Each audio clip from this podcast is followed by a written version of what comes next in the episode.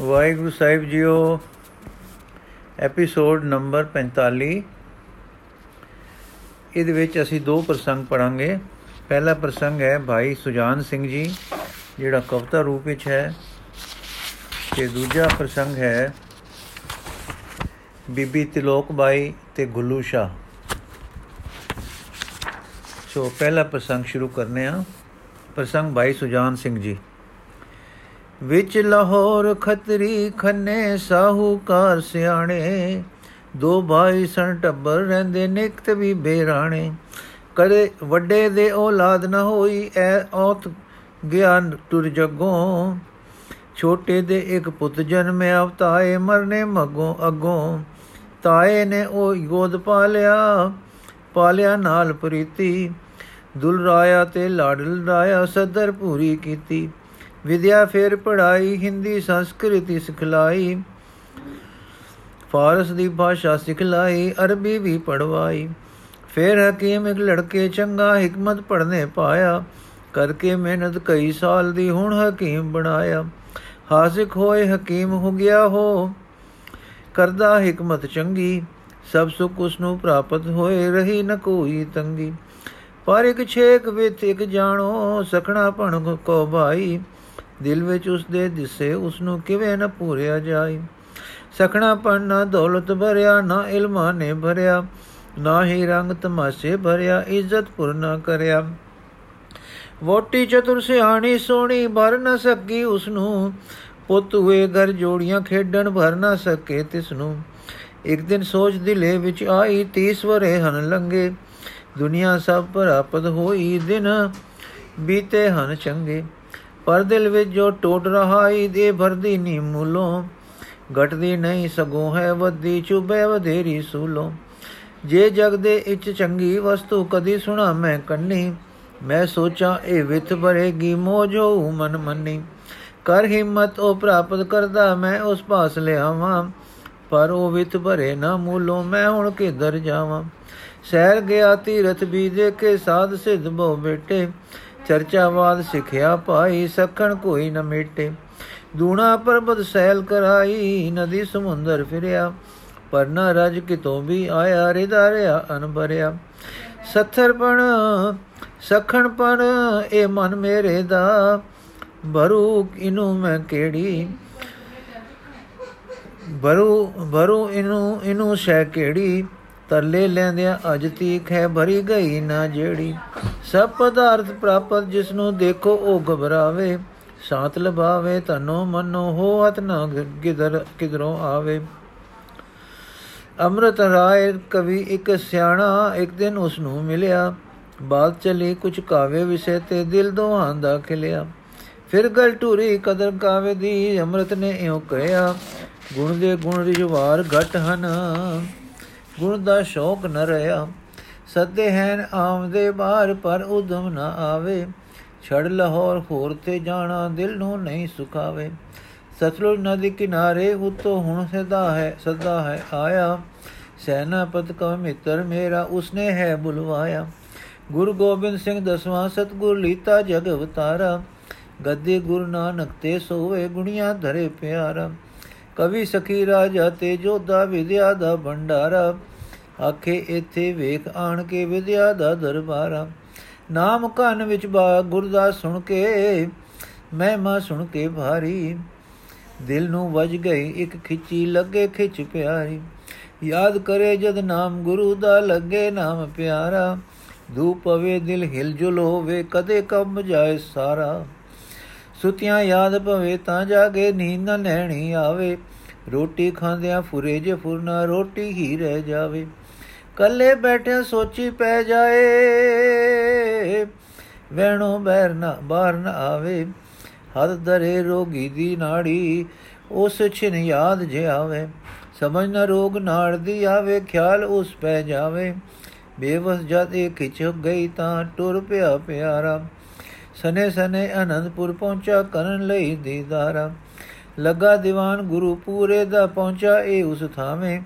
ਪਹਿਲੋਂ ਦੁਆਰੇ ਮਸਤਕ ਟੇਕਿਆ, ਫਿਰ ਗਲ ਪੱਲਾ ਪਾਵੇ। ਅੱਗੇ ਵਧ ਕੇ ਦਰਸ਼ਨ ਡਿੱਠਾ, ਬਿਜਲੀ ਜਿਉ ਕਰ ਪਾਦਾਈ ਦੇ ਚਮਤਕਾਰ ਅੱਖੀਆਂ ਤਾਈ, ਚਕਾ ਚੁੰਦ ਇਕਲਾਈ ਖੜਾ ਰਹਿ ਗਿਆ ਨਾਲ ਕੰਦੇ ਕੰਦੀ ਮੂਰਤ ਹੋਇਆ। ਵਿਸਰ ਗਿਆ ਸਭ ਅੱਗਾ ਪਿਛਾ, ਜਿਉਂਦਾ ਮਾਨੋ ਮੋਇਆ। ਇਕ ਟਕ ਬੱਦੀ ਇਸੇ ਤਰ੍ਹਾਂ ਹੀ ਖੜਾ ਰਿਹਾ ਚਿਰਤਾਈ ਭੋਗ ਪਿਆ ਤਦ ਸੰਗਤ ਸਾਰੀ, ਨਿਜ ਧਾਮ ਸਿਧਾਈ। ਵੇਲ ਹੋਈ ਗੁਰ ਮੰਦਰ ਅੰਦਰ ਸਤਗੁਰ ਤਖਤੋਂ ਉੱਠੇ।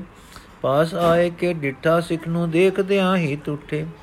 ਜਾਓ ਸਿੱਖ ਤੂੰ ਰਹੀ ਨਾ ਇੱਥੇ, ਚਲੇ ਜਾਓ, ਚਲ ਜਾਓ। ਸੰਗਤ ਵਿਖੇ ਗੁਰੂ ਹੈ ਰਹਿੰਦਾ, ਸੇਵਾ ਕਰੋ, ਸੁਖ ਪਾਓ। ਬੋਲ ਨ ਸਕੇ, ਸੋਚ ਨ ਸਕੇ, ਮਤਲਬ ਕੀ ਕੁਰ ਕਹਿੰਦਾ। ਚਰਨਾ ਪਰ ਨਿਰਮਾਣ ਪਿਆ ਹੈ ਅੰਜੂ ਹੰਜੂ ਹੜ ਸੀ ਵਹਿੰਦਾ। ਫਿਰ ਸਤਗੁਰ ਇਉ ਵਾਕ ਉਚਾਰੇ, ਇਸ ਥਾਂ ਤੋਂ ਤੁਰ ਜਾਓ। ਸ਼ਬਦ ਗੁਰੂ ਗੁਰ ਸ਼ਬਦ ਅਹ ਜਾ ਦੁਖਿਆ ਦੁਖ ਮਿਟਾਓ? ਸੁਣ ਕੇ ਹੁਕਮ ਉੱਠ ਕੇ ਤੁਰਿਆ, ਪਰ ਕੀ ਦੇਖੇ ਹੋਇਆ? ਸੂਰਤ ਗੁਰ ਦੀ ਦਿਲ ਵਿੱਚ ਬੈਠੀ, ਸਖਣਾ ਥਾਂ ਭਰਿਆ ਬਰੋਇਆ ਕੀਰਤਪੁਰ ਨੇੜੇ ਜਾ ਟਿਕਿਆ, ਘਰ ਦੀ ਖਿੱਚ ਬੁਲਾਈ। ਪੈਰ ਰਾਤ ਦੇ ਧੜਕੇ ਉੱਠੇ, ਨਾ ਧੋਕੇ ਬਹਿ ਜਾਈ। ਬੈਠ ਗੁਰੂ ਦਾ ਨਾਮ ਜਪੇ ਤੇ ਸਤਗੁਰ ਧਿਆਨ ਲਗਾਵੇ। ਮਗਨ ਹੋ ਇਉ ਕਰਦਾ ਜਦ ਉਹ ਲਿਵ ਵਿੱਚ ਜਾ ਲਪਟਾਵੇ।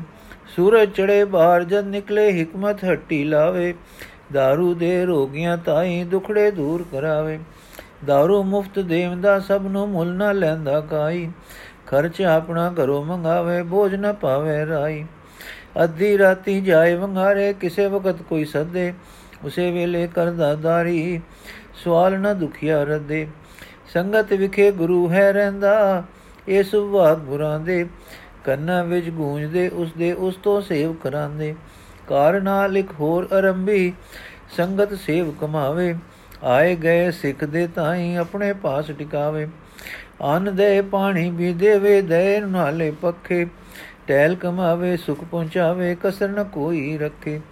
ਉਪਦੇਸ਼ ਗੁਰੂ ਮੁਖੜੇ ਵਿੱਚ ਰਹਿੰਦਾ, ਨਾਮ ਜਪੇਂਦਾ ਰਹਿੰਦਾ। ਸੇਵ ਗੁਰੂ ਸੰਗਤ ਦੀ ਕਰਦਾ, ਸਵਾਸ ਨ ਗੁਰ ਬਿਨ ਵੈਂਦਾ ਇਸ ਵਿਦ ਕਰਦਿਆਂ ਸੇਵ ਸਿੱਖ ਨੂੰ ਘਾਲ ਬਰੇਰੀ ਚਕਿਆ। ਪੰਜ ਬਰਸ ਬੀਤੇ ਛੇ ਲੰਗੇ ਸਿੱਖ ਨਾ ਮੂਲੋਂ ਥਕਿਆ। ਭੁਖ ਵਦੇ ਦਰਸ਼ਨ ਪਰਸਨ ਦੀ ਪਰ ਉਹ ਗਾਲ ਕਮਾਵੇ। ਯਾਦ ਗੁਰੂ ਨੂੰ ਗੁਰੂ ਜਾਣ ਕੇ ਇਸ ਵਿੱਚ ਆਪ ਸਮਾਵੇ। ਸਤਗੁਰ ਜਾਣੇ ਜਾਣਦੇ ਆਲੂ ਦਿਲ ਦੀ ਲਖਦੇ ਜਾਂਦੇ। ਉਧਰੋਂ ਮਹਿਮਾ ਆਉਂਦੇ ਜਾਂਦੇ ਸਾਰੇ ਸਿੱਖ ਸੁਣਾਉਂਦੇ। ਆਈ ਰਾਤ ਰਾਤ ਇੱਕ ਠੰਡੀ ਸਤਗੁਰ ਮਹਿਲੋਂ ਚੱਲੇ। ਘੋੜੇ ਪਰ ਸਵਾਰ ਚੱਲ ਪਏ ਸਿੱਖ ਦੇ ਮੰਦਰ ਵੱਲੇ। ਦੁਆਰੇ ਸਿੱਖ ਦੇ ਪਹੁੰਚੇ ਆ ਕੇ ਘੋੜਾ ਬਾਹਰ ਬੱਦਾ ਦੁਆਰ ਖੋਲਿਆ ਸਿੱਖ ਦੇਖਿਆ ਧਿਆਨ ਲੀਨ ਵਸਮਦਾ ਸਨਮੁਖ ਚੰਦਨ ਚੌਕੀ ਸਿੱਖ ਦੇ ਧਰੀ ਹੋਈ ਸੀ ਸੋਹਣੀ। ਜਿਸ ਤੇ ਬੈਠੇ ਗੁਰੂ ਧਿਆਨ ਦੀ ਮੂਰਤ ਲੈ ਮਨ ਮੋਹਣੀ ਉਸ ਚੌਕੀ ਤੇ ਸਚਮੁਚ ਸਤਗੁਰ ਬੈਠ ਗਿਆ ਹੁਣ ਆ ਕੇ। ਪਰ ਨਾ ਖਬਰ ਭਈ ਸਿੱਖ ਤਾਈ ਧਿਆਨ ਜੋ ਬੈਠਾ ਲਾ ਕੇ ਧਿਆਨ ਵਿੱਚ ਸਿੱਖ ਰੂਪ ਦੇਖਦਾ, ਰੂਪੋ ਗੁਰਾ ਹਿਲਾਇਆ। ਗਾਬਰ ਕੇ ਸਿੱਖ ਅੱਖੀ ਖੋਲੀ, ਹਿਲਿਆ ਧਿਆਨ ਜਮਾਇਆ। ਅੱਖ ਖੁਲੀ ਤਾਂ ਸਨਮੁਖ ਬੈਠੇ, ਸਤਗੁਰ ਦੇਣ ਦਿਦਾਰੇ। ਪਰ ਉਹ ਧਿਆਨ ਲੀਨ ਸੀ ਹੋਇਆ, ਸਿਥਲ ਅੰਗ ਸੰਸਾਰੇ। ਹਿਲ ਨਾ ਸਕਿਆ, ਟਿਕਿਆ ਹੋਇਆ। ਪ੍ਰੇਮ ਵਿਆ ਪ੍ਰੇਮ ਵਿੱਚ ਪਿਆ ਵੇਖ ਦੇਖੇ। ਸਾਰੀ ਸੁਰ ਸਰੀਰੋਂ ਮਨੋ ਅੱਖੀ ਆਣ ਪਰੇ ਕੇ ਘੜੀਆਂ ਵਦ ਬੀਤਿਆ ਐ ਕੁਰਸਿਕ ਗੁਰੂ ਇਕ ਹੋਏ। ਅਚਰਜ ਮੇਲ ਆਤਮਾ ਵਾਲਾ ਗੁਰਸਿਕ ਪ੍ਰੇਮ ਪਰੋਏ। ਇੰਨੇ ਤੱਕ ਇੱਕ ਸਦ ਵਿਆਕੁਲ ਕੂਕ ਕਰੇਂਦੀ ਆਈ। ਦਿਆਂ ਦੁਹਾਈ ਵੈਦ ਰਾਜੀ ਮੇਰੀ ਕਰੋ ਦੁਆਈ। ਤਰਬ ਕੀ ਸੁਰਤ ਸਿੱਖ ਦੀ ਸੁਣ ਕੇ ਬਾਹਰ ਮੁਖੀ ਹੁਣ ਹੋਈ। ਸਮਝ ਪਈ ਦਿਲ ਦੁਬਦਾ ਆਇਆ ਸੁਰਤੀ ਸੋਚ ਪਰੋਈ। ਉਧਰ ਹੈ ਕੋਈ ਦੁਖਿਆ ਆਇਆ, ਉੱਚੀ ਹੈ ਜੋ ਰੋਇਆ ਇਧਰ ਸਤ ਗੁਰ ਦਰਸ਼ਨ ਦਿੱਤੇ, ਧਿਆਨ ਸਿਧ ਹੈ ਹੋਇਆ। ਸਿੱਖ ਸਿੱਖ ਹੈ ਇਹ ਛਿਨ ਲੱਦੀ, ਜਾਵਾਂ ਬੇਮੁਖਤਾਈ। ਜੇ ਨਾ ਜਾਵਾਂ ਹੁਕਮ ਧੂਲੀ, ਤਾਂ ਵੀ ਬੇਮੁਖਤਾਈ। ਆਦਰ ਦਿਆਂ ਕੇ ਹੁਕਮ ਕਮਾਵਾਂ, ਪਹਿਲੋਂ ਹੁਕਮ ਕਮਾਵਾਂ। ਫਿਰ ਆਪੈ ਕੇ ਚਰਨੀ ਪਿਆਰੇ ਰੋ ਰੋ ਭੁਲ ਬਖਸ਼ਾਵਾਂ। ਇਹ ਕੁਝ ਸੋਚ ਨਿਵਾਇਆ ਸਿਰ ਨੂੰ, ਸਤਗੁਰ ਰਹਿ ਬਿਰਾਜੇ। ਲਗੀ ਸਮਾਦ ਅਖੰਡ ਗੁਰਾਂ ਦੀ ਸੂਰਜ ਵਾਂਗੂ ਰਾਜੇ। ਵੈਰ ਨਿਕਲ ਕੇ ਬਾਹਰ ਆਇਆ, ਸਵਾਲੀ ਨਾਲ ਸਿਧਾਇਆ। ਰੋਗੀ ਜੀ ਜਾ ਸੇਵਾ ਕੀਤੀ, ਮੋਤੋਂ ਉਹਨੂੰ ਬਚਾਇਆ। ਸੇਵਾ ਕਰ ਘਰ ਆਇਆ, ਮੁੜ ਕੇ ਸਹਜੇ ਅੰਦਰ ਆਇਆ। ਦੇਖੇ ਨੈਣ ਬੰਦ ਹਨ ਗੁਰਦੇ ਆਸਨ ਪਦਮ ਜਮਾਇਆ। ਸਹਜੇ ਦੂਰੋਂ ਮੱਥਾ ਟੇਕੇ, ਨੈਣ ਗੁਰਾਂ ਨੇ ਖੋਲੇ। ਆਖੇ, ਬਖਸ਼ ਲਵੋ ਅਪਰਾਧੀ, ਬਖਸ਼ੇ ਬਖਸ਼ੇ ਬੋਲੇ। ਮੈਂ ਟੁਰ ਜਾਵਾਂ ਬਾਹਰ ਸਤਿਗੁਰੂ ਆਪ ਜਦੋਂ ਘਰ ਆਓ, ਨਰਕ ਅਗਨ ਕੋਈ ਹੋਵੇ ਭਾਰੀ, ਮੈਨੂੰ ਉਸ ਵਿੱਚ ਪਾਓ। ਸਿਰ ਤੇ ਕੋਮਲ ਹੱਥ ਫੇਰਿਆ ਚੱਗਲੇ ਸਿਕਲਾਇਆ ਗਾਲ ਪਈ ਅਜ ਥਾਂ ਤੁਹਾਡੀ ਏ ਵਰ ਮੁਖੋਂ ਅਲਾਇਆ। ਬਚਨ ਕਮਾਵੇ ਜਿਹੜਾ ਕੋਈ, ਉਹ ਮੈਨੂੰ ਹੈ ਪਿਆਰਾ।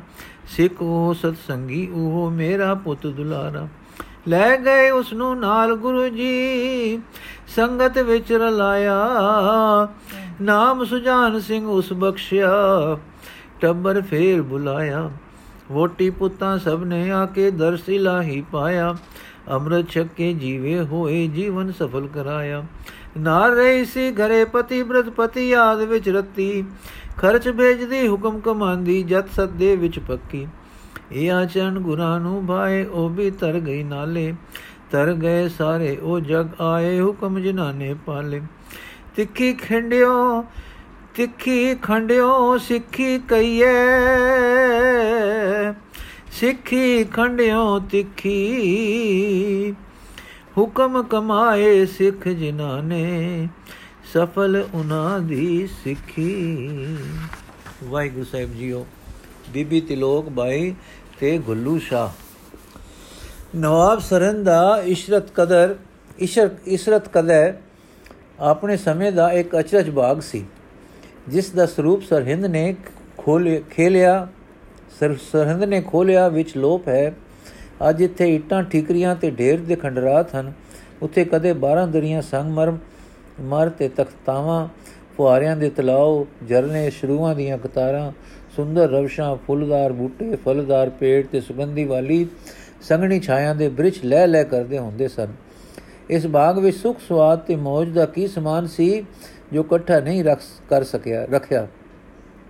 ਜੋ ਇਕੱਠਾ ਨਹੀਂ ਕਰ ਰੱਖਿਆ ਸੀ। ਬਾਗ ਵਿੱਚ ਕੁਦਰਤੀ ਸੁੰਦਰਤਾ ਤੇ ਇਨਸਾਨ ਦੀ ਵਿਉਂਤੀ ਸੁੰਦਰਤਾ ਦਾ ਸੰਗਮ ਹੁੰਦਾ ਹੈ। ਇਹ ਸੁੰਦਰਤਾ ਆਪਣੇ ਵਿੱਚ ਇੱਕ ਵਿਸਮਾਦੀ ਤਸਵੀਰ ਰੱਖਦੀ ਹੈ। ਪਰ ਸੁੰਦਰਤਾ ਤੋਂ ਇਨਸਾਨ ਇਹ ਰਸ ਨਹੀਂ ਮਾਣਦਾ। ਉਹ ਇਸ ਨੂੰ ਵੀ ਸਥੂਲ ਰਸਾਂ ਦੇ ਮਾਣਨ ਲਈ ਵਰਤਦਾ ਹੈ। ਇਉਂ ਸੁਰਤ ਨੂੰ ਖੰਭ ਲਾ ਕੇ ਸੁਤੰਤਰਤਾ ਵਿੱਚ ਲੈ ਜਾਣ ਵਾਲੇ ਸਮਾਨ ਇਨਸਾਨ ਨੂੰ ਇੰਦਰੀਆਂ ਦੇ ਵਸ ਵਿੱਚ ਪ੍ਰਤੰਤ ਕਰੀ ਜਾਂਦੇ ਹਨ। ਭਾਵੇਂ ਇਹ ਬਾਗ ਵੀ ਇਸੇ ਤਰ੍ਹਾਂ ਬਾਹਰਲੇ ਰਸਾਂ ਲਈ ਵਰਤਿਆ ਜਾਂਦਾ ਸੀ, ਪਰ ਰਾਤ ਨੂੰ ਜਦੋਂ ਇਹਨਾਂ ਰਸਾਂ ਦੇ ਮਾਨਣਹਾਰ ਮਹਿਲਾ ਵਿੱਚ ਚਲੇ ਜਾਂਦੇ ਸੇ, ਤਾਂ ਬਾਗ ਦੀ ਛਾਂ ਛਾ ਰਹੀ ਇਕਾਂਤ ਵਿੱਚ ਸੁੰਦਰਤਾ ਦੀ ਵਿਸਮਾਦੀ ਤਸਵੀਰ ਮਾਨੋ ਚਮਕ ਉੱਠਦੀ ਸੀ। ਬਾਗ ਦਾ ਚੌਧਰੀ ਅਰਥਾਤ ਵੱਡਾ ਮਾਲੀ ਕੁਝ ਰਸੀਆ ਪੁਰਖ ਸੀ। ਉਹ ਕਦੇ-ਕਦੇ ਰਾਤ ਨੂੰ ਇਸ ਇਕਾਂਤ ਦੇ ਨਾਲ ਪ੍ਰਭਾਵਿਤ ਹੋ ਕੇ ਹੋ ਹੋ ਕੇ ਫਕੀਰਾਂ ਦਾ ਮੇਲੀ ਹੋ ਗਿਆ ਸੀ। ਪਰ ਫਿਰ ਇਹ ਇਕਾਂਤ ਹੋਰ ਸੁਹਾਵਣੀ ਲੱਗਣ ਲੱਗ ਪਈ। ਇਸ ਬਾਗ ਦੇ ਇੱਕ ਪਾਸੇ ਮਹਿਲ ਸ਼ਾਹੀ ਸੀ ਤੇ ਦੂਜੇ ਸੜਕ ਵਾਲੇ ਪਾਸੇ ਵੱਲ ਇੱਕ ਖੁੰਝੇ ਮਾਲੀ ਦਾ ਘਰ ਸੀ। ਇਸ ਦੇ ਘਰ ਆਏ ਫਕੀਰ ਕਈ ਵੇਰ ਇਸ ਬਾਗ ਦਾ ਰਾਤ ਸਮੇਂ ਸਵਾਦ ਮਾਣਦੇ ਸਨ।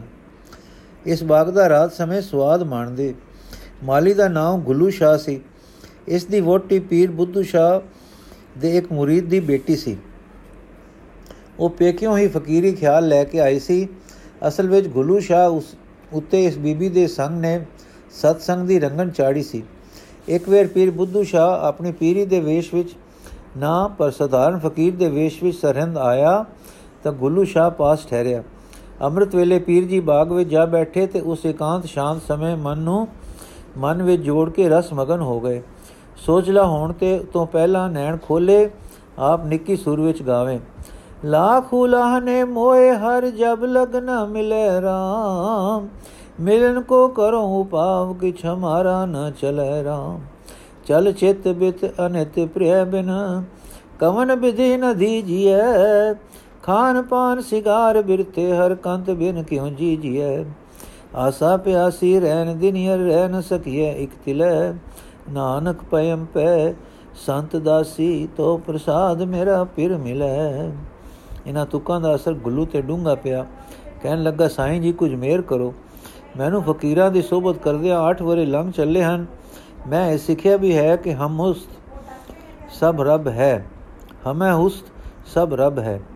ਇਹ ਵੀ ਕਿ ਮੈਂ ਰੱਬ ਹਾਂ, ਪਰ ਮੇਰੇ ਅੰਦਰ ਕੁਝ ਪੜਦਾ ਨਹੀਂ ਦਿਸਦਾ, ਪੁੜਦਾ ਨਹੀਂ ਦਿਸਦਾ। ਅੱਜ ਜੋ ਕਲਾਮ ਤੁਸੀਂ ਪੜ੍ਹੀ ਹੈ, ਉਹ ਮੈਨੂੰ ਪੁੜੀ ਹੈ। ਕਿਵੇਂ ਮਿਲਿੰਦਾ ਹੈ? ਆਪ ਤਾਂ ਨਹੀਂ ਹੋਈਦਾ। ਮਿਲਿੰਦਾ ਹੈ ਨਾ। ਮੈਂ ਕਾਫਰ ਤਾਂ ਨਹੀਂ, ਜਦ ਆਪ ਨੂੰ ਕਹਿੰਦਾ ਹਾਂ ਉਹ ਬੁੱਧੂ ਬੁੱਧੂ ਸ਼ਾ, ਸਾਈਂ ਦੇ ਪਿਆਰੇ ਰੱਬ ਤਾਂ ਇੱਕ ਹੈ, ਦੋ ਰੱਬ ਨਹੀਂ ਹੋ ਸਕਦੇ। ਜੇ ਤੂੰ ਵੀ ਰੱਬ ਹੋ ਗਿਆ, ਤਾਂ ਦੋ ਹੋ ਗਏ, ਮੁਸਕਰਾ ਕੇ। ਹਾਂ, ਤੂੰ ਰੱਬ ਨਾਲ ਇਉਂ ਜੁੜ ਸਕਦਾ ਹੈ ਜੇ ਕੋ ਤੂੰ ਬੂਟਿਆਂ ਨਾਲ ਪਿਉਂਦਾ ਜੋੜਦਾ ਹੈ। ਗੁੱਲੂ ਲੀਲਾ, ਰੱਬ ਦੇ ਵਾਸਤੇ, ਮੈਨੂੰ ਉਸੇ ਰਸਤੇ ਪਾਓ। ਬੁੱਧੂ ਸ਼ਾਹ ਭਾਈ ਬੁੱਧੂ ਸ਼ਾਹ, ਭਾਈ, ਮੈਨੂੰ ਜਾਪਦਾ ਹੈ ਕਿ ਤੇਰੇ ਜੋਗੀ ਦਾਤ ਮਾਖੋਵਾਲ ਅਨੰਦਪੁਰ ਵਿੱਚ ਹੈ, ਜਿੱਥੇ ਖੁਦਾ ਦਾ ਨੂਰ ਪ੍ਰਗਟ ਹੋਇਆ ਹੈ। ਜਿਸ ਘਰਾਣੇ ਦੀ ਬਾਣੀ ਮੈਂ ਪੜਦਾ ਸਾਂ। ਜੇ ਸਰਬ ਸੁਖਾਂ ਸੁਖ ਲੋੜਦਾ ਹੈ, ਤਾਂ ਉਸ ਦੀ ਹਜ਼ੂਰੀ ਵਿੱਚ ਹਾਜ਼ਰ ਹੋ। ਉਹ ਮੁਹੱਬਤ ਦੇ ਜ਼ਹੂਰ, ਉਸ ਨੂਰ ਦੇ ਪ੍ਰਕਾਸ਼ ਨੂੰ ਮਿਲ। ਬੁੱਧੂ ਸ਼ਾਹ ਦਾ ਇਹ ਕਹਿੰਦਿਆਂ ਗਲਾ ਰੁਕ ਗਿਆ ਗਿਆ ਗਿਆ। ਨੈਣ ਭਰ ਆਏ ਤੇ ਅੱਗੋਂ ਕੂ ਨਾ ਸਕੇ। ਪਰ ਗੁੱਲੂ ਸ਼ਾਹ ਤੇ ਉਸ ਦੀ ਵੋਟੀ ਤੇ ਡੂੰਗਾ ਅਸਰ ਪਿਆ। ਲੂਹਾਂ ਵਿੱਚ ਜਰਨਾੜ ਜਿਹੀ ਛਿੜੀ ਤੇ ਜਾਪੇ ਜਿਉਂ ਅਸੀਂ ਉਸ ਦਾਤੇ ਦੇ ਹਾਂ। ਬੁੱਧੂ ਸ਼ਾਹ ਤਾਂ ਇੱਕ ਦੋ ਦਿਨਾਂ ਵਿੱਚ ਵਿਦਾ ਹੋ ਗਏ ਤੇ ਗੁੱਲੂ ਸ਼ਾਹ ਨੂੰ ਲੱਗਾ ਪ੍ਰੇਮ ਆਪਣੇ ਵਿੱਚ ਘੁਲ ਮਿਲ ਘੁਲ ਮਿਲ ਕਰਨ। ਅੱਠਾਂ ਵਰਿਆਂ ਵਿੱਚ ਕੋਈ ਬੂਟਾ ਬ੍ਰਿਛ ਰੱਬ ਨਾ ਦਿਸ ਫਾਸਿਆ ਪਰ ਅੱਜ ਤਾਂ ਜਿੱਧਰ ਨਜ਼ਰ ਕਰੇ ਹਨ, ਇੱਕ ਪਿਆਰਾ ਝਾਮਲਾ ਅੱਖਾਂ ਅੱਗੇ ਝਲਕਾਰ ਮਾਰ ਜਾਂਦਾ ਹੈ। ਇੱਕ ਸ਼ਬਦ ਬੁੱਧੂ ਸ਼ਾਹ ਫਾਰਸੀ ਅੱਖਰਾਂ ਵਿੱਚ ਲਿਖ ਕੇ ਦੇ ਗਏ ਸੇ। ਸਤਗੁਰ ਆਇਓ ਸਰਣ ਤੁਹਾਰੀ, ਮਿਲੇ ਸੁਖ ਨਾਮ ਹਰ ਸੋਭਾ, ਚਿੰਤਾ ਲਾਏ ਹਮਾਰੀ ਰਹਾਓ ਅਵਰ ਨ ਸੁਜੈ ਦੂਜੀ ਠਾਹਰ, ਹਾਰ ਪਰਿਓ ਤੋ ਦੁਆਰੀ।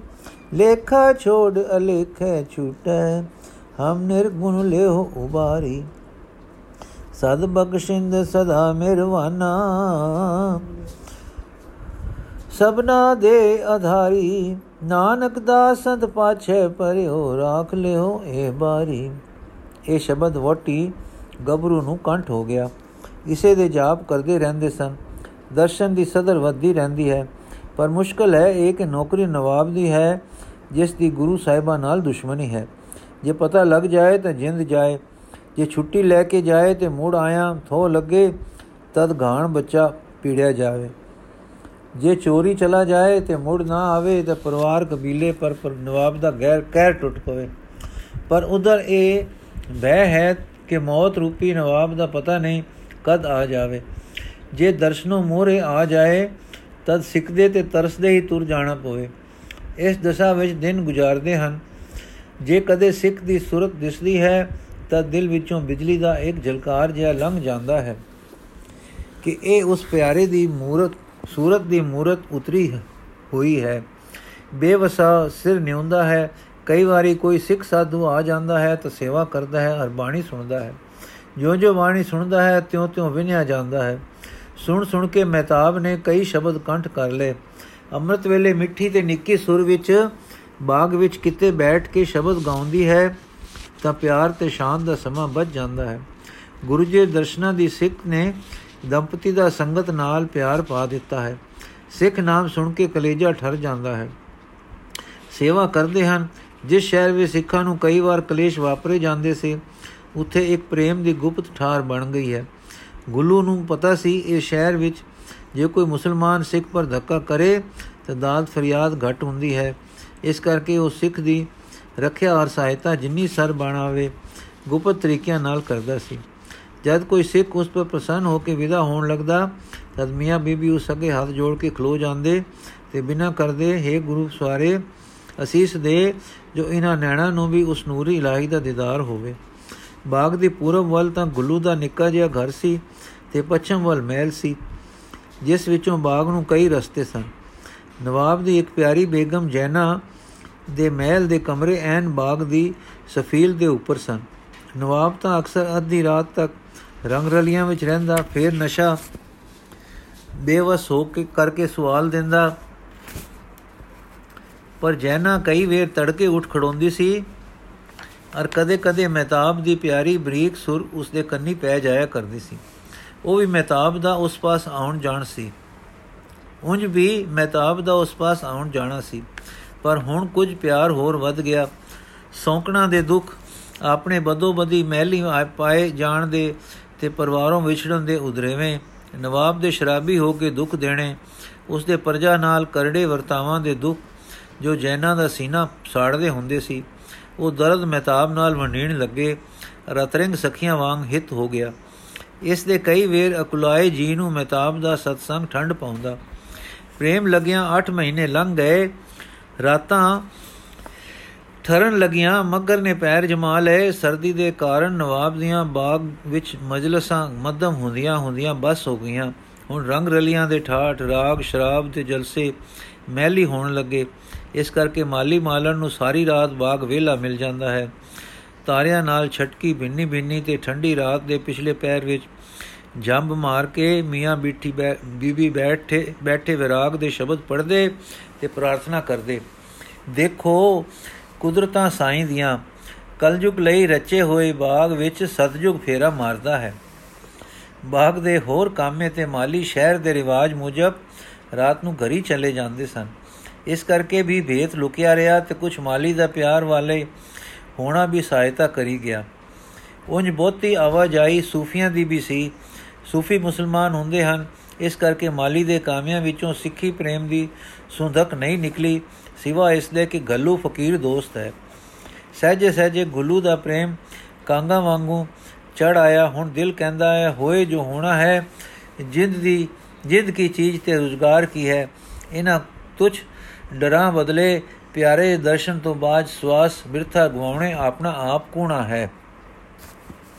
ਚਲੋ ਹੁਣ ਚਲੀਏ। ਸੋ ਮਹੀਨੇ ਕੁ ਦੀ ਛੁੱਟੀ ਲੈ ਲਈ ਤੇ ਤੁਰਨ ਦੀਆਂ ਚੁੱਪ ਕੀਤੀਆਂ ਤਿਆਰੀਆਂ ਹੋਣ ਲੱਗ ਗਈਆਂ। ਇੱਕ ਦਿਨ ਸਵੇਰ ਸਾਰ ਮਹਿਤਾਬ ਜੈਨਾ ਪਾਸ ਸੱਦੀ ਗਈ। ਜੈਨਾ ਉਸ ਨੂੰ ਮਿਲ ਕੇ ਰੋ ਪਈ। ਮਹਿਤਾਬ ਨੇ ਕਿਹਾ, ਸੁਖ ਤਾਂ ਹੈ, ਕਹਿਣ ਲੱਗੀ, ਸੁਖ ਕਾਦੀ ਉਹ ਦੇਖ ਇਹ ਕਹਿੰਦੀ, ਦੂਜੇ ਕਮਰੇ ਲੈ ਗਈ। ਇੱਕ ਜਵਾਨ ਇਸਤਰੀ ਰੱਸੇ ਨਾਲ ਜਕੜੀ ਹੋਈ ਸੀ। ਹੱਥਾਂ ਪੈਰਾਂ ਵਿੱਚ ਨੀਲ ਪੈ ਰਹੇ ਸਨ ਤੇ ਚਿਹਰਾ ਬੱਗਾ ਪੂਣੀ ਹੋ ਰਿਹਾ ਸੀ। ਇਸ ਦੀ ਵਿਥਿਆ ਜੈਨਾ ਨੇ ਮਹਿਤਾਬ ਨੂੰ ਇਹ ਦੱਸੀ। ਸ਼ਹਿਰ ਵਿੱਚ ਕੱਲ ਇੱਕ ਸਿੱਖ ਵਿਆਹ ਕਰਕੇ ਡੋਲਾ ਲਿਆ ਸੀ। ਇੱਕ ਕਾਜੀ ਨੇ ਰਸਤੇ ਵਿੱਚ ਹੀ ਡੋਲਾ ਘੇਰ ਲਿਆ ਅਰ ਖੋ ਕੇ ਨਵਾਬ ਸਾਹਿਬ ਪਾਸ ਭੇਜ ਦਿੱਤਾ। ਨਵਾਬ ਨੇ ਇਸ ਨੂੰ ਮੇਰੇ ਡੇਰੇ ਭੇਜ ਦਿੱਤਾ। ਜਦ ਆਪ ਰਾਤ ਨੂੰ ਆਏ ਤਾਂ ਇਸ ਨੂੰ ਸਬਜ਼ ਬਾਗ ਦਿਖਾਏ ਤੇ ਗਹਿਣੇ ਤੇ ਲਾਲਚ ਦਿੱਤੇ, ਪਰ ਇਸ ਬੰਦੀ ਨੇ ਇੱਕੋ ਨੰਨੇ ਦੀ ਪੱਟੀ ਪੜੀ ਫਿਰ ਇਸ ਨੂੰ ਨਵਾਬ ਨੇ ਹੱਸ ਕੇ ਕਿਹਾ, ਇੱਥੇ ਤੇਰਾ ਕੌਣ ਸਾਈ ਹੈ ਜਿਸ ਦੀ ਹਮਾਇਤ ਤੇ ਹਟ ਕਰ ਰਹੀ ਹੈ? ਦੇਖ ਬੀਬੀ, ਹਿੱਕੇ ਤਾਂ ਇੱਕ ਚੁੱਪ ਸੀ, ਹਿੱਕੇ ਖਬਰੇ ਕਿਸ ਦਰਦਨਾਕ ਆਵਾਜ਼ ਨਾਲ ਬੋਲੀ, ਮੇਰਾ ਸਹਾਈ ਮੇਰੇ ਅੰਗ ਸੰਗ ਹੈ। ਨਵਾਬ ਨੇ ਕਿਹਾ, ਕੌਣ ਤੇਰਾ ਸਹਾਈ ਹੈ? ਬੋਲੀ ਕਲਗੀਧਰ ਮੇਰਾ ਰਾਖਾ ਮੇਰੇ ਨਾਲ ਹੈ ਕਲਗੀਧਰ ਨਾਂ ਸੁਣ ਕੇ ਰੋ ਚੜ ਗਿਆ। ਪਹਿਲੇ ਗੋਲੀਆਂ ਤੋਂ ਮਾਰ ਕੁਟਾਈ ਕਰਾਈ, ਬੰਦੀ ਚੂਰ ਹੋ ਗਈ, ਪਰ ਸ਼ੁਕਰ ਸ਼ੁਕਰ ਕਰਦੀ ਰਹੀ। ਫਿਰ ਇਸ ਨੂੰ ਇਹ ਸਜ਼ਾ ਦਿੱਤੀ ਕਿ, ਦਿੱਤੀ ਜੋ ਦੇਖ ਰਹੇ ਹੈ, ਰਹੋ ਹੋ ਮੈਂ ਬਹੁਤ ਕਿਹਾ ਪਰ ਮੰਨਿਆ ਨਹੀਂ। ਇਹ ਕਹਿ ਗਏ ਕਿ ਹਨ ਕਿ ਇਸ ਨੂੰ ਆਪਣੀ ਗੋਲੀ ਬਣਾ ਲਓ। ਦੱਸੋ ਭੈਣ ਜੀ, ਕੀ ਕਰਾਂ, ਕੀ ਨਾ ਕਰਾਂ? ਮਹਤਾਬ ਸੁਣ ਕੇ ਵਿਰਾਗ ਦੇ ਵੇਗ ਵਿੱਚ ਉੱਠੀ, ਇੱਕਦਮ ਤਖਤੇ ਦੇ ਪਾਸ ਗਈ। ਅਰ ਪੱਲੋ ਪੱਲੀ ਵਿੱਚ ਰੱਸੀ ਖੋਲ ਕੇ ਬੀਬੀ ਨੂੰ ਚੱਕ ਕੇ ਗੋਦ ਵਿੱਚ ਪਾ ਲਿਆ ਤੇ ਕਿਹਾ, ਬੇਗਮ ਸਾਹਿਬ ਰਾਹ ਕਰੋ। ਐਤਨਾ ਜੀ ਕੀ ਨਿਰਬਲ ਹੋ ਜਾਣਾ। ਐਸੇ ਦੁਖੀਆਂ ਤੇ ਦਰਦਵੰਦਾਂ ਤੇ ਦਇਆ ਕੀਤੀ ਕਰੋ। ਬੜੀ ਉੜਕ ਆਪ, ਆਪਣੀ ਜਾਨ ਹੈ ਨਾ। ਚਲੀ ਗਈ ਤਾਂ ਵਾਰੀ ਗੋਲੀ। ਸਾਡੇ ਵਰਗੇ ਲੱਖਾਂ ਕਰੋੜ ਰੋਜ਼ ਮਰਦੇ ਹਨ। ਅਸੀਂ ਮਰ ਗਏ ਤਾਂ ਕੀ ਘਾਟਾ ਪੈ ਜਾਏਗਾ? ਲੋ ਹੁਣ ਇਸ ਨੂੰ ਮੈਂ ਲੈ ਜਾਂਦੀ ਹਾਂ। ਜੇ ਨਵਾਬ ਜੀ ਨੂੰ ਕ੍ਰੋਧ ਆਵੇ ਤਾਂ ਮੈਂ ਇਸ ਦੀ ਥਾਂ ਮਰਨ ਨੂੰ ਤਿਆਰ ਹਾਂ। ਜਨਾਂ ਨੇ ਕਿਹਾ, ਲੈ ਜਾਓ ਤੇ ਫਿਕਰ ਨਾ ਕਰੋ, ਮੈਂ ਸੰਭਾਲ ਲਵਾਂਗੀ। ਮਹਿਤਾਬ ਹੁਣ ਉਸ ਪਿਆਰੀ ਨੂੰ ਕੁੱਖ ਦੀ ਜਾਈ ਦੀ ਵਾਂਗੂ ਚੁੱਕ ਕੇ ਆਪਣੀ ਕੁਟਿਆ ਵਿੱਚ ਲੈ ਗਈ, ਜਾ ਕੇ ਪਤੀ ਨੂੰ ਸਾਰਾ ਹਾਲ ਦੱਸਿਆ। ਉਹ ਪਿਆਰੇ ਦੇ ਨਾਮ ਤੋਂ ਇੱਕ ਚੁੱਕਾ ਹੋਇਆ। ਪ੍ਰੇਮੀ ਉਸ ਸਿਦਕ ਦੀ ਜਗਵੇਦੀ ਪਰ ਕੁਰਬਾਨ ਹੋ ਰਹੀ ਪੁੱਤਰੀ ਨੂੰ ਵੇਖ ਕੇ ਗਦਗਦ ਹੋ ਗਿਆ। ਮਹਿਤਾਬ ਨੇ ਉਸ ਵੇਲੇ ਉਸ ਦੇ ਬਦਨ ਤੇ ਨਰਮ ਮਾਲਿਸ਼ ਕਰਕੇ ਟਕੋਰ ਕੀਤੀ ਔਰ ਗਰਮ ਕੱਪੜੇ ਪਹਿਨਾਏ ਤੇ ਗਰਮ ਦੁੱਧ ਪਿਆਉਣ ਦਾ ਉਪਰਾਲਾ ਕਰਾਇਆ।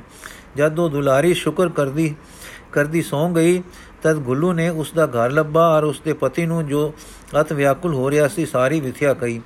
ਉਸ ਸਿੱਖ ਦੀ ਖੁਸ਼ੀ ਤੇ ਉਸ ਦੇ ਪਰਿਵਾਰ ਦੇ ਆਨੰਦ ਦੀ ਕੀ ਕਥਾ ਕੀਤੀ ਜਾਵੇ? ਗੁੱਲੂ ਨੂੰ ਉਹ ਰੰਗ ਉਸ ਸਿੱਖ ਦੇ ਚਿਹਰੇ ਦੀ ਉਮੰਗ ਦੇਖ ਕੇ ਕੀ ਦਿਸਿਆ? ਇਹ ਖਬਰੇ ਇਸ ਦੇ ਗੁਰੂ ਜੀ ਦੀ ਮੋਹਨੀ ਮੂਰਤ ਮੁਸਕਰਾ ਰਹੀ ਹੈ।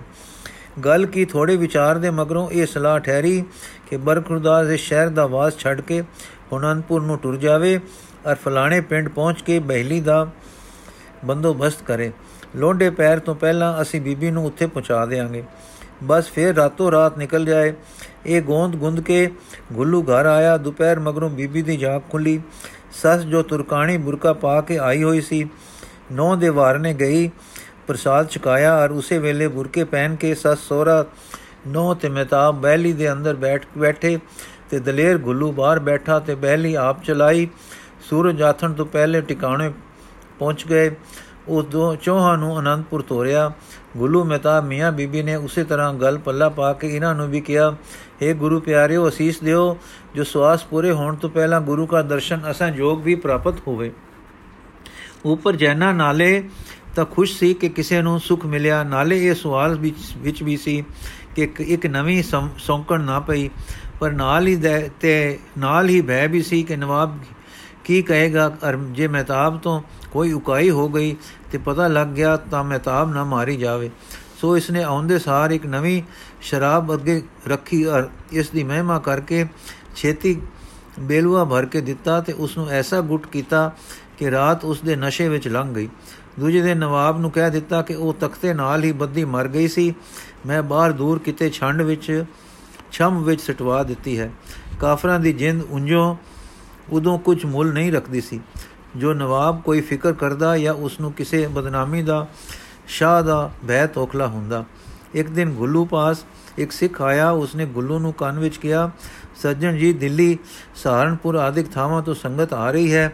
ਇੱਥੋਂ ਦੀ ਲੰਘੇਗੀ, ਸੁਣਦੇ ਹਾਂ ਜੋ ਇੱਥੇ ਕਦੇ-ਕਦੇ ਸਿੱਖਾਂ ਪਰ ਨਿਰਦਇਤਾ ਹੋ ਜਾਂਦੀ ਹੈ। ਕੋਈ ਉਪਾਅ ਦੱਸੋ ਜੋ ਸੁਖ ਸਾਨ ਨਾਲ ਲੰਘ ਜਾਈਏ। ਗੁਰੂ ਨੇ ਕਿਹਾ, ਜੇ ਤਾਂ ਦੋ ਚਾਰ ਸਰੀਰ ਹਨ, ਤਦ ਮੈਂ ਤਦ ਤਾਂ ਮੈਂ ਲੰਘਾ ਸਕਦਾ ਹਾਂ। ਪਰ ਜੇ ਸੰਗਤ ਬਾਲੀ ਹੈ, ਤਾਂ ਫਲਾਣੇ ਪਿੰਡੋਂ ਰਸਤਾ ਮੋੜ ਲੈਣ ਔਰ ਐਉਂ ਵੱਲਾ ਪਾ ਕੇ ਉਪਰੋਂ ਉੱਪਰ ਲੰਘ ਜਾਣ।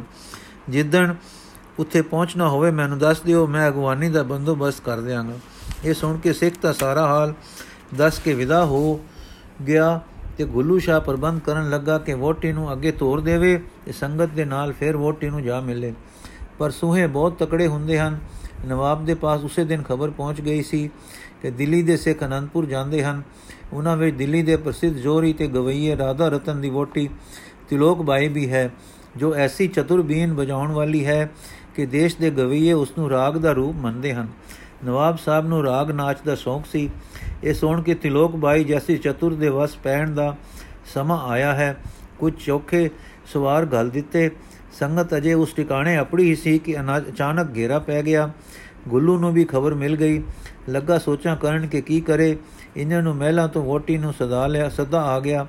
ਮਹਿਤਾਬ ਜਦ ਜੈਨਾ ਦੇ ਪਾਸ ਗਈ ਤਾਂ ਜੈਨਾ ਨੇ ਦੱਸਿਆ ਕਿ ਲੈ ਭੈਣ, ਹੋਣ ਅਪਦਾ ਆਈ ਹੈ। ਅਗਲੀ ਗੱਲ ਤਾਂ ਮਸਾਂ ਭੁੱਲੀ ਭੁਲਾਈ ਸੀ। ਹੁਣ ਅੱਜ ਇੱਕ ਹੋਰ ਨੇਕ ਰੂਹ ਫੜ ਮੰਗਾਈ ਹੈ।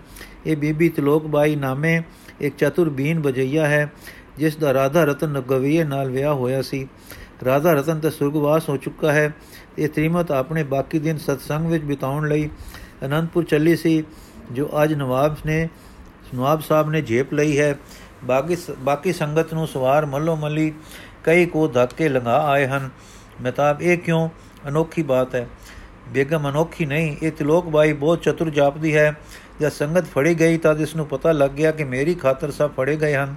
ਇਸ ਨੇ ਸੰਗਤ ਤੋਂ ਚੋਰੀ ਕਿਹਾ, ਕਹਾ, ਭੇਜਿਆ ਕਿ ਜੇ ਸਾਰੀ ਸੰਗਤ ਨੂੰ ਕੁਝ ਨਾ ਆਖੋ, ਤਦ ਮੈਂ ਆਪ ਆ ਜਾਂਦੀ ਹਾਂ। ਤੇ ਜੇ ਮੇਰੇ ਪਿੱਛੇ ਕਿਸੇ ਇੱਕ ਸਿੱਖ ਦਾ ਵੀ ਵਾਲ ਵਿੰਗਾ ਹੋਵੇ ਹੋਵੇ, ਤਦ ਮੈਂ ਨਹੀਂ ਆਵਾਂਗੀ। ਅਰ ਸਾਰੇ, ਅਸੀਂ ਸਾਰੇ ਚੁੱਪਚਾਪ ਬੈਠੇ ਰਹਾਂਗੇ। ਅਰ ਜੋ ਹੁਕਮ ਸਾਡੇ ਪਰ ਹੋਵੇਗਾ, ਅਸੀਂ ਸਾਰ ਕੇ ਆਪੇ ਆਪਣੀਆਂ ਜਾਨਾਂ ਪਰ ਜਾਨਾਂ ਪਰ ਖੇਡ ਜਾਵਾਂਗੇ। ਇਸ ਪਰ ਨਵਾਬ ਸਾਹਿਬ ਨੇ ਸੰਗਤ ਨੂੰ ਸਹੀ ਸਲਾਮਤ ਤੋੜ ਦਿੱਤਾ। ਉਹ ਜਾਂਦੇ ਨਹੀਂ ਸਨ, ਪਰ ਨਵਾਬ ਨੇ ਫੌਜ ਦੇ ਜ਼ੋਰ ਤੇ ਕਈ ਕੋ ਤੱਕ ਅੱਗੇ ਧੱਕੋ ਧੱਕੀ ਲੰਘਾ ਦਿੱਤਾ ਤੇ ਤਿਲੋਕ ਬਾਈ ਨੂੰ ਮੇਰੇ ਪਾਸ ਭੇਜ ਦਿੱਤਾ ਹੈ। ਹੁਣ ਦੇਖੀਏ ਅੱਜ ਰਾਤ ਕੀ ਹੁੰਦਾ ਹੈ। ਮਹਿਤਾਬ ਤਿਲੋਕ ਬਾਈ ਨੇ ਸੱਚੇ ਸਿੱਖਾਂ ਵਾਲੀ ਕੁਰਬਾਨੀ ਕੀਤੀ ਹੈ, ਜੋ ਆਪਣੇ ਆਪ ਨੂੰ ਕਲੇਸ਼ ਵਿੱਚ ਪਾ ਕੇ ਸੰਗਤ ਨੂੰ ਬਚਾ ਦਿੱਤਾ। ਪਰ ਭੈਣ, ਜਦ ਉਸ ਦੇ ਧਰਮ ਪਰ ਆ ਬਣੇਗੀ, ਤਦ ਕੀ ਕਰੇਗੀ? ਕੀ ਧਰਮ ਵੇਚ ਕੇ ਸੰਗਤ ਨੂੰ ਬਚਾਏਗੀ? ਇਹ ਕੰਮ ਤਾਂ ਸਿੱਖ ਨਹੀਂ ਕਰ ਸਕਦੇ। ਬੇਗਮ, ਮੈਂ ਪੁੱਛਿਆ ਸੀ, ਤਦ ਕਹਿਣ ਲੱਗੀ ਕਿ ਮੈਂ ਧਰਮਪੁਰ ਕਦੀ ਨਹੀਂ ਖੇਡਾਂਗੀ। ਮੈਂ ਜਾਨਪੁਰ ਖੇਡਾਂਗੀ। ਨਵਾਬ ਕੀ ਸ਼ੈ ਹੈ? ਸ਼ੈਤਾਨ ਆਪ ਮੇਰੇ ਧਰਮ ਦੀ ਦਾ ਵਾਲ ਦਾ ਵੀ ਦਾ ਵੀ ਵਾਲ ਨਹੀਂ ਤੱਕ ਸਕਦਾ। ਮੇਰੇ ਅੰਦਰ ਕਲਗੀਧਰ ਬਿਰਾਜਦੇ ਹਨ, ਉਹ ਸਦਾ ਅਮਰ ਹਨ। ਮੈਂ ਚਰਨਾਂ ਵਿੱਚ ਸਮਾਈ ਅਮਰ ਹਾਂ। ਇਹ ਸਰੀਰ ਕੀ ਸ਼ੈ ਹੈ? ਆ ਬਣੂ ਤਾਂ ਅੱਖ ਦੇ ਫੇਰ ਵਿੱਚ ਇਸ ਦਾ ਕਜ਼ੀਆ ਪਾਰ ਹੋਵੇਗਾ। ਪਰ ਮੇਰਾ ਖਿਆਲ ਹੈ, ਜੋ ਨਵਾਬ ਇਸ ਨੂੰ ਰਾਗ ਪਿੱਛੇ ਫੜਿਆ ਹੈ, ਰੂਪ ਪਿੱਛੇ ਨਹੀਂ। ਭਾਵੇਂ ਇਸ ਦੀ ਉਮਰ ਹੁਣ 50 ਵਰੇ ਦੇ ਨੇੜੇ ਤੇੜੇ ਦੀ ਹੋਵੇਗੀ, ਪਰ ਰੂਪ ਅਜੇ ਵੀ ਪਿਆਰਾ ਲੱਗਦਾ ਹੈ। ਅਠਹਿਰੇ ਹੋਏ ਜਲ ਵਾਂਗ ਨਿਰੋਲ ਝਾਲ ਮਾਰਦਾ ਹੈ। ਪਤਾ ਨਹੀਂ ਨਵਾਬ ਸ਼ਰਾਬੀ ਹੋਏ ਦੀ ਅਕਲ ਮਾਰੀ ਜਾਵੇ, ਪਰ ਜੋ ਕੁਝ ਮੈਨੂੰ ਪਤਾ ਲੱਗਾ ਹੈ, ਉਹ ਇਹ ਹੈ, ਜੋ ਰਾਗ ਸੁਣਨ ਲਈ ਫੜੀ ਗਈ ਹੈ। ਮਹਿਤਾਬ ਕੀ ਮੈਨੂੰ ਦਰਸ਼ਨ ਕਰਾ ਸਕਦੇ ਹੋ? ਬੇਗਮ, ਹਾਂ, ਆਓ। ਬੇਗਮ ਉਸ ਬਾਗ ਵਾਲੇ ਪਾਸੇ ਦੇ ਦੀਵਾਨ ਖਾਨੇ ਵਿੱਚ ਲੈ ਗਈ, ਜਿੱਥੇ ਉਹ ਬੈਠੀ ਰਾਗ, ਬਾਗ ਵੱਲ ਤੱਕ ਰਹੀ ਸੀ। ਮਹਤਾਬ ਨੇ ਜਾਂਦੇ ਹੀ ਸੀਸ ਨਿਵਾ ਕੇ ਕਿਹਾ, ਗੁਰੂ ਸਵਾਰੀ ਬਹਿਣ ਮੈਂ ਮਹਿਲ ਦੀ ਦਾਸੀ ਨਹੀਂ, ਤੇਰੇ ਚਰਨਾਂ ਵਿੱਚ ਕੋਈ ਸੇਵਾ ਪੁੱਛਣ ਨੂੰ ਹਾਜ਼ਰ ਹੋਈ ਹਾਂ। ਮੈਂ ਉਹ ਬਾਗ ਇਸਤਰੀ ਹਾਂ ਜਿਸ ਦੇ ਪਤੀ ਨੇ ਸਾਧ ਸੰਗਤ ਨੂੰ ਕੱਲ ਉਪਰਲੇ ਰਸਤੇ ਲਗਾਉਣਾ ਸੀ, ਸਾਡਾ ਜਨਮ ਨੀਚ ਕੁਲ ਵਿੱਚ ਸਾਡੇ ਬਾਗ ਕਿੱਥੇ, ਕਿੱਥੋਂ ਸੇ ਜੋ ਸਾਨੂੰ ਸੇਵਾ ਦੀ ਵਡਿਆਈ ਮਿਲਦੀ, ਅੱਛਾ ਸ਼ੁਕਰ ਹੈ ਜੋ ਸੰਗਤ ਸਹੀ ਸਲਾਮਤ ਲੰਘ ਗਈ, ਪਰ ਹੁਣ ਤੁਹਾਡਾ ਫਿਕਰ ਬਹੁਤ ਦੁਖੀ ਕਰ ਰਿਹਾ ਹੈ। ਇਹ ਸੁਣ ਕੇ ਤਿਲੋਕ ਬਾਈ ਖੁਸ਼ ਹੋ ਕੇ ਬੋਲੀ, ਅੱਛਾ ਤੁਸੀਂ ਭਾਈ ਗੁੱਲੂ ਸ਼ਾਹ ਦੇ ਘਰੋਂ ਹੋ, ਧਨ ਭਾਗ ਜੋ ਮੈਨੂੰ ਇਸ ਵੇਲੇ ਆਪ ਦੇ ਦਰਸ਼ਨ ਹੋ ਗਏ। ਮਹਿਤਾਬ ਭਾਈ ਅਸੀਂ ਕਿੱਥੋਂ? ਅਸੀਂ ਤਾਂ ਦਾਸ ਵੀ ਨਹੀਂ। ਤਿਲੋਕ ਬਾਈ, ਤੁਹਾਡੀ ਸੇਵਾ ਜੋ ਉਸ ਸਿੱਖ ਦੁਖਿਆਰੀ ਦੀ ਤੁਸੀਂ ਕੀਤੀ ਹੈ, ਤੁਹਾਨੂੰ ਭਾਈ ਬਣਾ ਗਈ ਹੈ। ਔਰ ਸੰਗਤਾਂ ਵਿੱਚ ਹੁਣ ਤੁਹਾਨੂੰ ਭਾਈ ਕਿਹਾ ਜਾਂਦਾ ਹੈ। ਅੱਛਾ ਭੈਣ ਜੀ, ਤੁਸੀਂ ਮੇਰੇ ਲਈ ਉਦਾਸ ਨਾ ਹੋਵੋ। ਮੈਂ ਕਹਿਦ ਹਾਂ, ਪਰ ਜਾਂ ਸਧਰਮ ਛੁੱਟਾਂਗੀ, ਜਾਂ ਸਧਰਮ ਉੱਡ ਜਾਵਾਂਗੀ। ਤੋਖਲਾ ਨਾ ਕਰੋ। ਮੈਨੂੰ ਤੇ ਰਤਾ ਨਹੀਂ, ਕਿਉਂਕਿ ਸ਼੍ਰੀ ਗਲ ਕਲਗੀ ਧਨ ਮਨ ਮੋਹ ਗਏ ਮੋਹ ਗਏ, ਦੁੱਖ ਖੋ ਗਏ। ਧਰਤੀ ਭਾਰ ਉਤਾਰਨ ਕਾਰਨ ਪਟਨੇ ਪ੍ਰਗਟ ਹੋਏ ਗਏ ਜੋ ਦੁਰਸਤ ਗੁਰ ਰੂਪ ਅਨੂਪਮ ਜੋ ਦਰਸਤ ਦਰਸਤ ਗੁਰ ਰੂਪ ਅਨੂਪਮ ਚਿਤਵਨ ਮਾਲ ਪਰ ਹੋਏ ਗਏ ਬਾਲ ਚਰਿਤ ਬਚਿਤਰ ਸੁਖਦ ਅਤ ਬੈਠਤ ਕਬੂ ਖਲੋਏ ਗਏ ਇਤੋ ਤੇ ਮੁਸਕਾਵਤ ਆਵਤ ਦਰਪ ਦਰਸ਼ਤ ਪਾਪ ਪਲੋਏ ਗਏ ਬੜ ਭਾਗ ਬੜ ਬੜ ਭਾਗਾ ਉਨ ਸੰਗ ਸਖਨ ਕੇ ਸੰਗੀ ਜਿਨ ਪ੍ਰਭ ਹੋਏ ਗਏ ਸਤ ਬਲਿਹਾਰ ਜਾਉ, ਤਿਸ ਥਲ ਕੇ ਰਖ ਜੈ ਚਰਨ ਖਲੋਏ ਗਏ। ਕਰ ਪ੍ਰਭੂ ਧੂਰ ਮੋਏ ਤਿਸ ਥਲ ਕੀ, ਵਿਚਰਤ ਬਹੁਤ ਜੁਗ ਹੋਏ ਗਏ। ਇਹ ਪ੍ਰੇਮ ਦਾ ਇਹ ਭਰੋਸਾ, ਤੇ ਸਿਦਕ ਦੇਖ ਕੇ ਮਹਤਾਬ ਨੇ ਸਿਰ ਝੁਕਾਇਆ ਤੇ ਕਿਹਾ, ਆਪ ਮੇਰੇ ਨਾਲ ਚੱਲੋ, ਪ੍ਰਸ਼ਾਦ ਪਾ ਕੇ ਫਿਰ ਇੱਥੇ ਆ ਜਾਣਾ। ਤਿਲੋਕਾ, ਬੀਬੀ ਜੀ, ਮੈਂ ਸਵਯੰ ਪਾਕੀ ਹਾਂ, ਆਪ ਪਕਾ ਕੇ ਖਾਂਦੀ ਹਾਂ। ਬਾਵੇਂ ਸਿੱਖਾਂ ਵਿੱਚ ਇਹ ਭਰਮ ਨਹੀਂ ਹੈ, ਪਰ ਮੇਰੀ ਜਮਾਂਦਰੂ ਆਦਤ ਹੈ ਤੇ ਜੀ ਵਿੱਚ ਸਦਰ ਇਹ ਸੀ ਕਿ ਐਤਕੀ ਜਿੰਨ ਦਿਨ ਪਰ, ਜਿਸ ਦਿਨ ਫਿਰ ਗੁਰੂ ਕੇ ਚਰਨਾਂ ਵਿੱਚ ਪਹੁੰਚਾ, ਉਸ ਦਿਨ ਸਤਿਗੁਰੂ ਜੀ ਦੇ ਆਪਣੇ ਹੱਥੀ ਬਖਸ਼ਿਆ ਲੰਗਰ ਦਾ ਪ੍ਰਸਾਦ ਛਕਾਂ ਤੇ ਅੰਮ੍ਰਿਤ ਧਾਰਾਂ ਤੇ ਫਿਰ ਇਸ ਸੁਭਾਵ ਨੂੰ ਤਿਜਾਂਜਲੀ ਦੇ ਦਿਆਂ। ਮੈਂ, ਸੋ ਮੈਨੂੰ ਭਰੋਸਾ ਹੈ ਕਿ ਮੈਨੂੰ ਜ਼ਰੂਰ ਲੰਗਰ ਦਾ ਪ੍ਰਸਾਦ ਮਿਲੇਗਾ, ਪਰ ਜੇ ਗੁਰੂ ਕੀ ਰਜਾ ਹੋਰ ਹੈ ਤਦ ਦੇ ਸਰੀਰ ਦੀ ਰਤ ਜਿਸ ਵਿੱਚ ਗੁਰੂ ਦਾ ਪ੍ਰੇਮ ਸਮਾ ਰਿਹਾ ਹੈ, ਮੇਰੇ ਧਰਮ ਦਾ ਭੋਜਨ ਬਣੇਗੀ।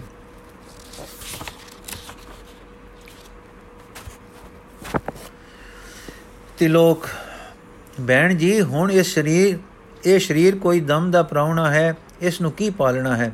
ਮਹਿਤਾਬ ਇਸ ਨੂੰ ਪਾਲਣ ਲਈ ਨਹੀਂ, ਪਰ ਕੇਵਲ ਮਹਿਤਾਬ ਤੁਸੀਂ ਚੱਲੋ, ਮੇਰੇ ਅਡਰਾ ਥਾਂ ਹੈ, ਸਮਾਨ ਸਾਰਾ ਅੱਡ ਹੈ, ਖੂਹ ਵਿੱਚ ਹੈ, ਆਪਣੇ ਹੱਥੀ ਭੋਜਨ ਕਰ ਲਵੋ। ਤਿਲੋਕ ਬਹਿਣ ਜੀ, ਹੁਣ ਇਹ ਸਰੀਰ ਕੋਈ ਦਮ ਦਾ ਪ੍ਰਾਉਣਾ ਹੈ, ਇਸ ਨੂੰ ਕੀ ਪਾਲਣਾ ਹੈ? ਮਹਿਤਾਬ ਇਸ ਨੂੰ ਪਾਲਣ ਲਈ ਨਹੀਂ, ਪਰ ਕੇਵਲ ਮੈਨੂੰ ਕਿਰਤਾਰਥ ਕਰਨ ਲਈ ਮੇਰਾ ਜੀ ਰਾਜੀ ਹੋ ਜਾਵੇਗਾ। ਤਿਲੋਕ ਧਨ ਹੋ, ਮੈਂ ਕਿਸ ਜੋਗ ਹਾਂ? ਮੈਂ ਤਾਂ ਪਿਆਰੀ ਭੈਣ ਤੁਹਾਡੇ ਵਿੱਚੋਂ ਪਿਆਰੇ ਦੀ ਲਪਟ ਆਉਂਦੀ ਹੈ। ਉਸ ਦੇ ਚਰਨਾਂ ਦੀ ਖਰੈਤ ਕਿਰਪਾ ਕਰੋ। ਰਸਨਾ ਦੀ ਖਰੈਤ ਸੁਣਦੇ ਹੀ ਲੂ ਕੰਡੇ ਹੋ ਗਏ।